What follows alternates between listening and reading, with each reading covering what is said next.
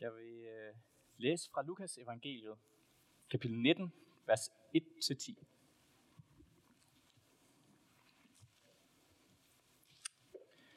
Og Jesus kom ind i Jericho og gik gennem byen. Der var der en mand, som hed Zacchaeus. Han var overtoller, og han var rig. Han ville gerne se, hvem Jesus var, men kunne ikke for skaren, da han var lille af vækst. Så løb han i forvejen og klatrede op i et morbærfine træ, for at få ham at se, for han måtte komme den vej forbi. Da Jesus kom til stedet, så han op og sagde, Zacchaeus, skynd dig at komme ned. I dag skal jeg være gæst i dit hus. Så skyndte han sig ned og tog glad imod ham. Men alle, som så det, gav ondt af sig og sagde, han er gået ind som gæst hos en syndig mand. Men Zacchaeus stod frem og sagde til Herren, Se herre, halvdelen af, hvad jeg ejer, giver jeg til de fattige, og hvis jeg har presset penge af nogen, giver jeg det firedobbelt tilbage. Da sagde Jesus om ham, I dag er der kommet frelse til dette hus, fordi også han er en Abrahams søn. For menneskesønnen er kommet for at opsøge og frelse det fortabte.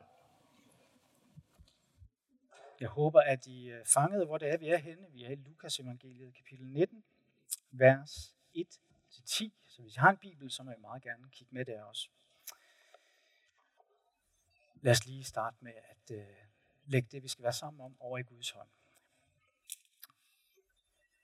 Herre, vi beder dig nu om, at du selv vil komme og være her hos os. Vi beder dig om, at du vil trænge ind til os. Tal til os i aften. Amen. Kære venner, hvor er det godt, at I er her. Hvor er det godt, at I er her på discipletræf, at I har prioriteret tid til at være med her. Ja, tid til discipletræf. Måske er du blevet inviteret med på den her lejr af en kristen ven eller klassekammerat. Hvor er det godt, at du takkede ja til invitationen, og du er her nu. Måske så ved du ikke rigtigt, hvad du skal tænke om det med kristendommen, og det er helt okay. Men det, at du er her lige nu i Skanderborg, det tænker jeg, det må jo være et tegn på, at du i det mindste er klar til måske at give det en chance. Og hvis det er sådan, du har det, så vil jeg gerne ønske dig tillykke. Fordi så er du et vist menneske. Jeg er sikker på, at der er mange andre ting, du kunne have brugt din øh, efterårsferie på, end at være her. Men du har valgt at være her, og derfor så tænker jeg, at du har valgt at bruge din tid klogt. For det, det kunne jo være, det kunne jo være, at det kristendom siger faktisk er sandt. Og hvis der bare, og hvis du er bare den mindste smule åben for det, så er det ikke bare klogt, så er det vist, det er visdom, at du så vælger at være her og lytte og høre, hvad det går ud på. For hvis den kristne tro er sand, så er der her på den her lejr noget, som er vigtigere end alt andet i livet. Så er det ikke et spørgsmål, om du har tid til at være her. Nej, så er det et spørgsmål, om du har råd til ikke at være her. For det, der er kernen i den kristne tro, det er nemlig spørgsmålet om din evige frelse.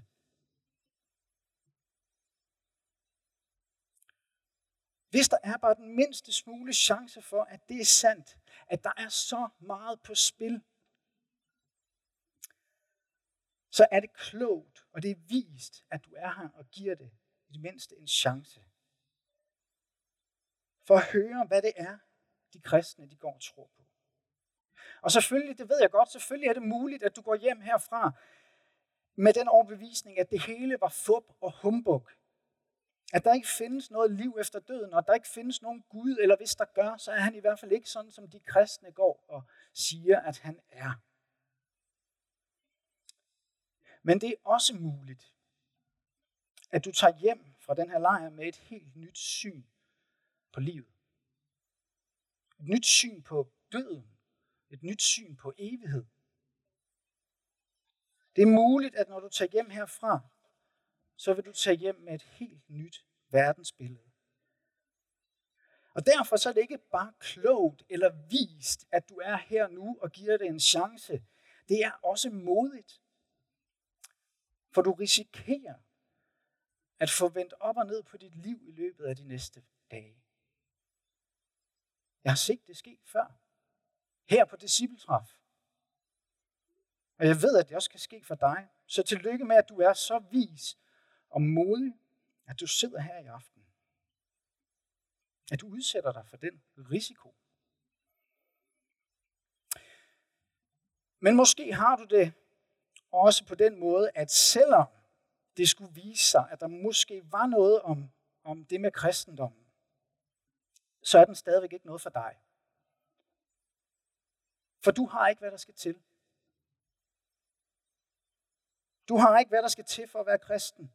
Du har ikke det der religiøse gen i dig, som dine øh, øh kristne venner har. Dem, der har inviteret dig med her.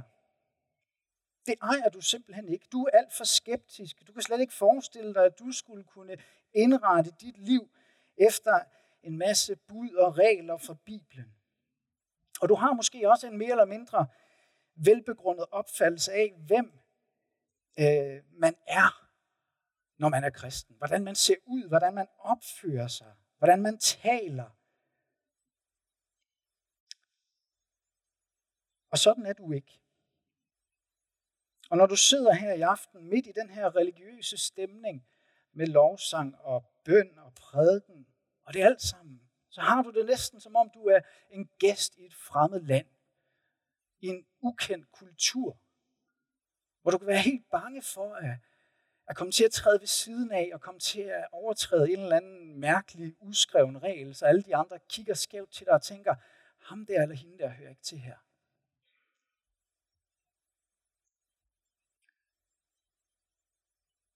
Måske har du det sådan, at hvis du på en eller anden underlig måde endte med at blive kristen, så ville du bogstaveligt talt være verdens værste kristen.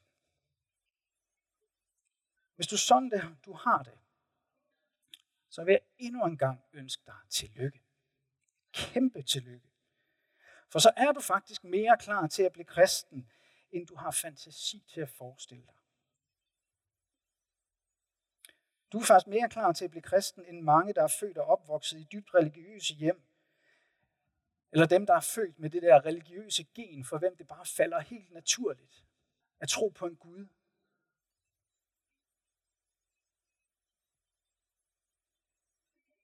Eller måske så er du født og opvokset i et kristent hjem, kalder dig selv kristen, men du sidder alligevel med sådan en nagende følelse af, at du ikke kan leve op til de andres kristendom de andres tro. Du kigger over på dem og tænker, det der, det magter jeg ikke. Jeg har ikke den inderlighed. Jeg har ikke det engagement. Jeg har ikke, jeg har ikke øh, det der, de andre har i deres tro. Jeg kæmper. Jeg har det svært. Så er den her aften også til dig. Hvis du føler dig som verdens værste kandidat til at blive kristen, så er du faktisk ifølge Bibelen en prima kandidat. Og det så vi i den tekst, vi hørte for lidt siden fra Lukas evangeliet. Der møder vi en mand, der hedder Zacchaeus.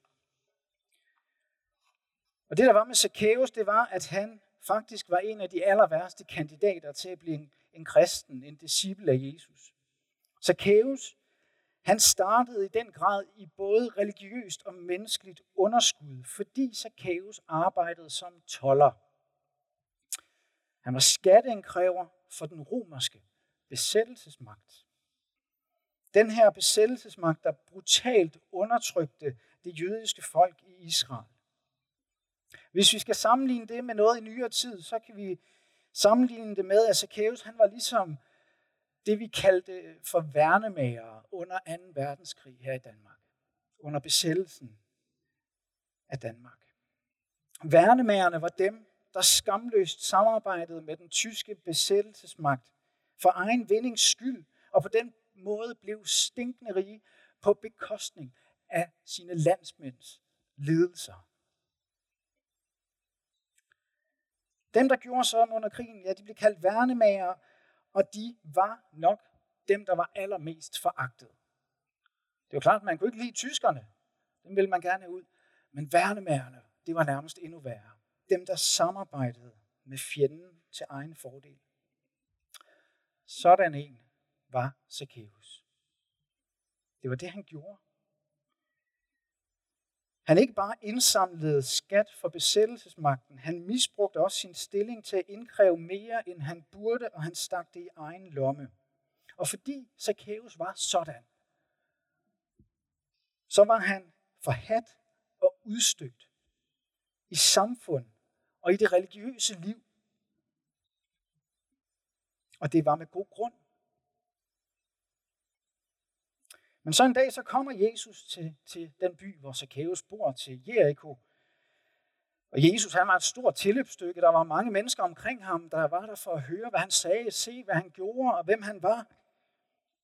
Og i den her store skare omkring Jesus, der var der rigtig mange af samfundets pæneste, mest pligtopfyldende religiøse mennesker. Det var dem, der aldrig kunne finde på at samarbejde med romerne, med fjenden, med de beskidte hedninger. Det var alle dem med det religiøse gen, dem som det faldt så naturligt alle de mennesker, som vi helt naturligt tænker, det er vel sådan nogen Jesus, han gerne vil mænge sig med. Det er vel sådan nogen, han gerne vil knuppe albuer med. Det er vel sådan nogen, han gerne vil have ind i sin inderkreds. For det er vel dem, der er de rigtig pålidelige. Det er, det er vel dem, der er de dygtige. Det er vel dem, der er de rigtige. Er det ikke det?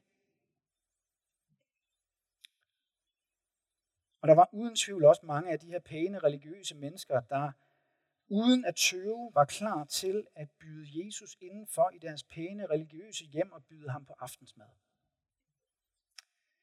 Men Jesus han chokerer hele skaren. Alle de her pæne religiøse mennesker ved ganske enkelt bare at kigge forbi dem. Og så festne sit blik på den eneste i flokken, der bare var helt og aldeles forkert. Zacchaeus. Zacchaeus, skynd dig at komme ned. I dag skal jeg være gæst i dit hus. Og den her pæne religiøse skare begynder at mumle i forundring. Har Jesus virkelig tænkt sig det? Har han virkelig tænkt sig at gå ind som gæst hos en syndig mand? En landsforræder? Hos en mand, der med god grund er blevet udstødt af samfund og religiøst liv? Vi kan jo prøve at forestille os, hvordan det ville være i dag, hvis Jesus selv annoncerede sin ankomst til den by, du kommer fra. Jeg kan levende forestille mig, hvordan alle kirker og missionshuse vil, vil stå på den anden ende i dagen op til for at gøre rent og, og pynte op og, og lave pindemader og, og puste ballonger op og, og lave bannere for at byde Jesus velkommen. Og så kommer dagen. Jesus kommer til byen. Han, han går op ad hovedgaden. Og vi står der med alle vores flotte banner og ballonger, hvor der står, velkommen Jesus, og vil du ikke komme indenfor? Jesus går bare stille og roligt igennem byen.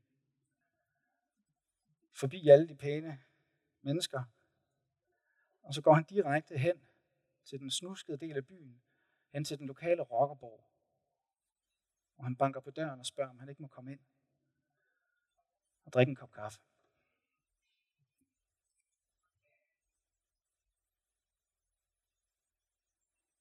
Jeg forestiller mig, at det også i dag vil afføde sådan en del utilfreds mumlen i krogene. Dem, med alt det, de har i bagagen, de kan da ikke være de rigtige. Kan de? Det var da, det var da os. Men det var sådan, Jesus gjorde den her dag i Jericho. Han udvalgte helt bevidst med fuldt overlæg. Den allermest uværdige person i forsamlingen og kastede al sin opmærksomhed og al sin omsorg på ham, på Zacchaeus. Og han kom ind og var gæst og spiste med ham. Og det her måltidsfællesskab med et, et andet menneske, det var på den her tid en af de største anerkendelser, man kunne give. Det var et tegn på respekt. Jeg vil gerne være sammen med dig, jeg vil gerne spise med dig. Og så ser vi, at der sker noget fantastisk for Zacchaeus. Vi ser, at han bliver frelst. Vi ser, at hans liv bliver forvandlet. At han lægger sit liv om og giver halvdelen af, hvad han ejer til de fattige og betaler dobbelt tilbage af alt, hvad han har snydt folk for gennem årene. Alt sammen på grund af Jesus. Men vi skal lægge mærke til, og vi skal lægge godt mærke til, at intet af det, som Zacchaeus nu gør, var en betingelse for, at Jesus vil være sammen med ham. Jesus kom ikke og sagde til Zacchaeus, Zacchaeus, i dag vil jeg være gæst i dit hus, hvis du først lægger dit liv om og begynder at opføre dig ordentligt og holder op med at samarbejde med romerne og betaler pengene tilbage. Nej, den kærlighed, som Jesus rækker til Zacchaeus, var fuldstændig betingelsesløs. Fuldstændig. Men den forvandler Zacchaeus. Kærligheden fra Jesus forvandler Zacchaeus efter, at Jesus kommer ind i hans liv. Så kan livet ikke længere være det samme. Så sker der en forandring hos Zacchaeus. Og så slutter teksten af med, at Jesus forklarer, hvorfor at han har handlet på den her måde.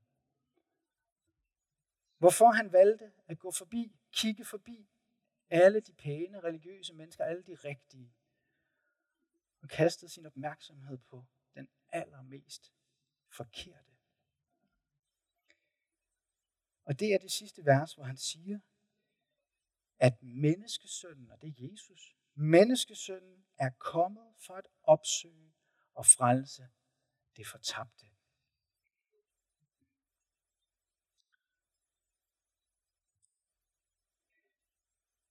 Her har, her har vi svaret på, hvem kristendommen er for. Hvem Jesus er for. Han er ikke for dem, der hvis de selv skal sige det, selv har rigtig godt styr på det med at være kristen. På det med religiøsitet, det med at tro på Gud, det med at leve på en bestemt måde. Alle dem, der tænker om sig selv, at, at jeg må da om nogen være en af de rigtige. En af dem, som Jesus burde mænge sig med. Men Jesus kom ikke for at frelse alle de rigtige, men de forkerte, de fortabte, står der. Jesus er ikke for de selvretfærdige, han er for de fortabte. Hvem er de fortabte? Det er dem, der ved med sig selv, at de ikke har magten i sig til at frelse sig selv. Det er dem, der ved, at uanset hvor stort eller lille et religiøst gen jeg bærer rundt med, så gør det absolut ingen forskel. De fortabte, det er dem, der ved, at der kun findes et håb om frelse, og det er, at Jesus kommer til dig med sin kærlighed og kigger på dig og siger, må jeg ikke også komme ind hos dig? Uden at du selv har fortjent det. For i virkeligheden så er vi alle fortabte. Der findes ikke det menneske i den her verden, der ikke er fortabt. Der er ingen af os, der kan frelse os selv, men desværre så sker det ofte, at vi bilder os ind, at vi kan. Vi bilder os ind, at vi hører til i Guds rige, fordi vi kan finde ud af at være kristne. Vi har jo øvet os i mange år.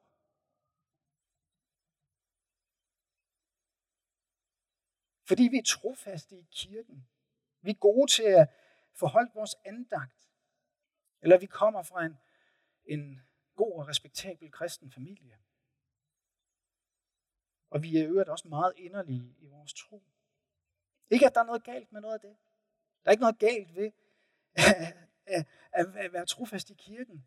At have et godt, solidt andagsliv. At komme af en, en kristen familie. Eller at være inderlig i sin tro så langt fra. Det er alt sammen godt. Men du må aldrig, aldrig tænke, at det er de ting, der gør dig til en kristen. Der er grundlaget for, at du kan kalde dig et Guds barn. For så ender du med at stole på din egen retfærdighed, i stedet for at stole på Jesus. Det er derfor, at dem, der burde være aller, aller mest bekymrede for, om de nu har en plads i Guds rige, det er ikke dig, der tænker nogle gange, at du der må være verdens værste kristen.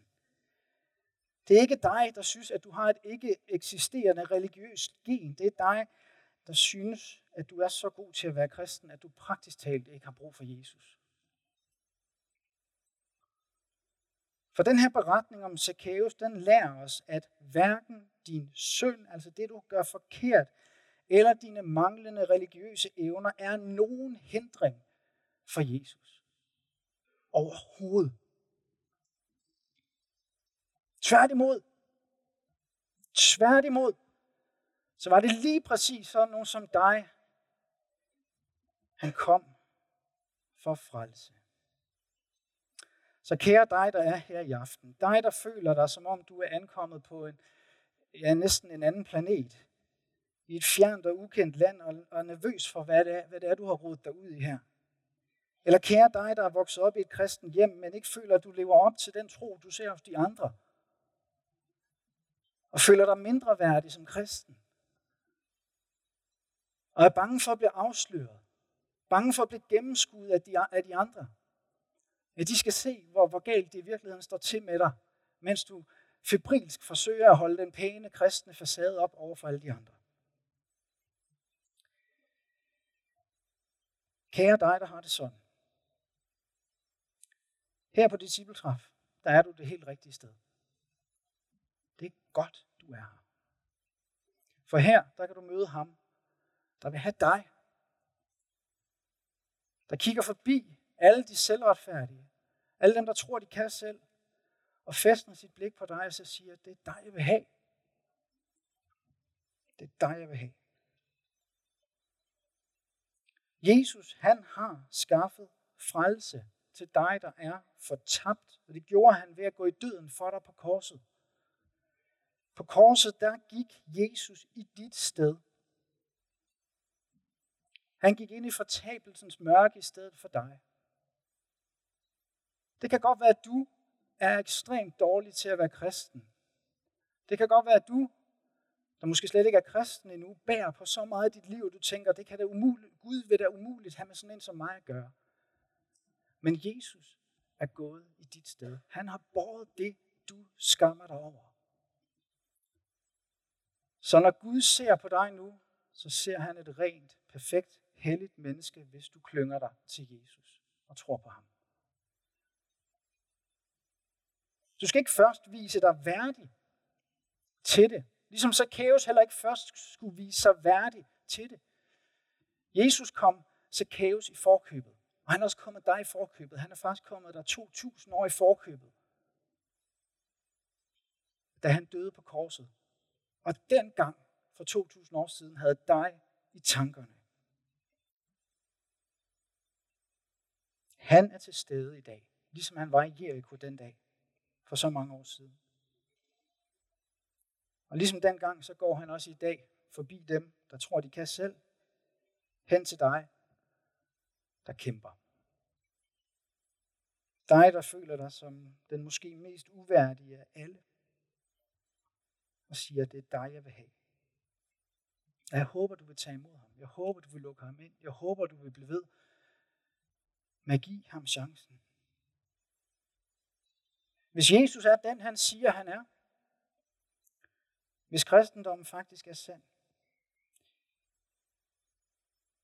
så er det ikke et spørgsmål, om du har tid til at være her. så er det et spørgsmål, om du har råd til at være. Ja, lad os øh, lige bede sammen.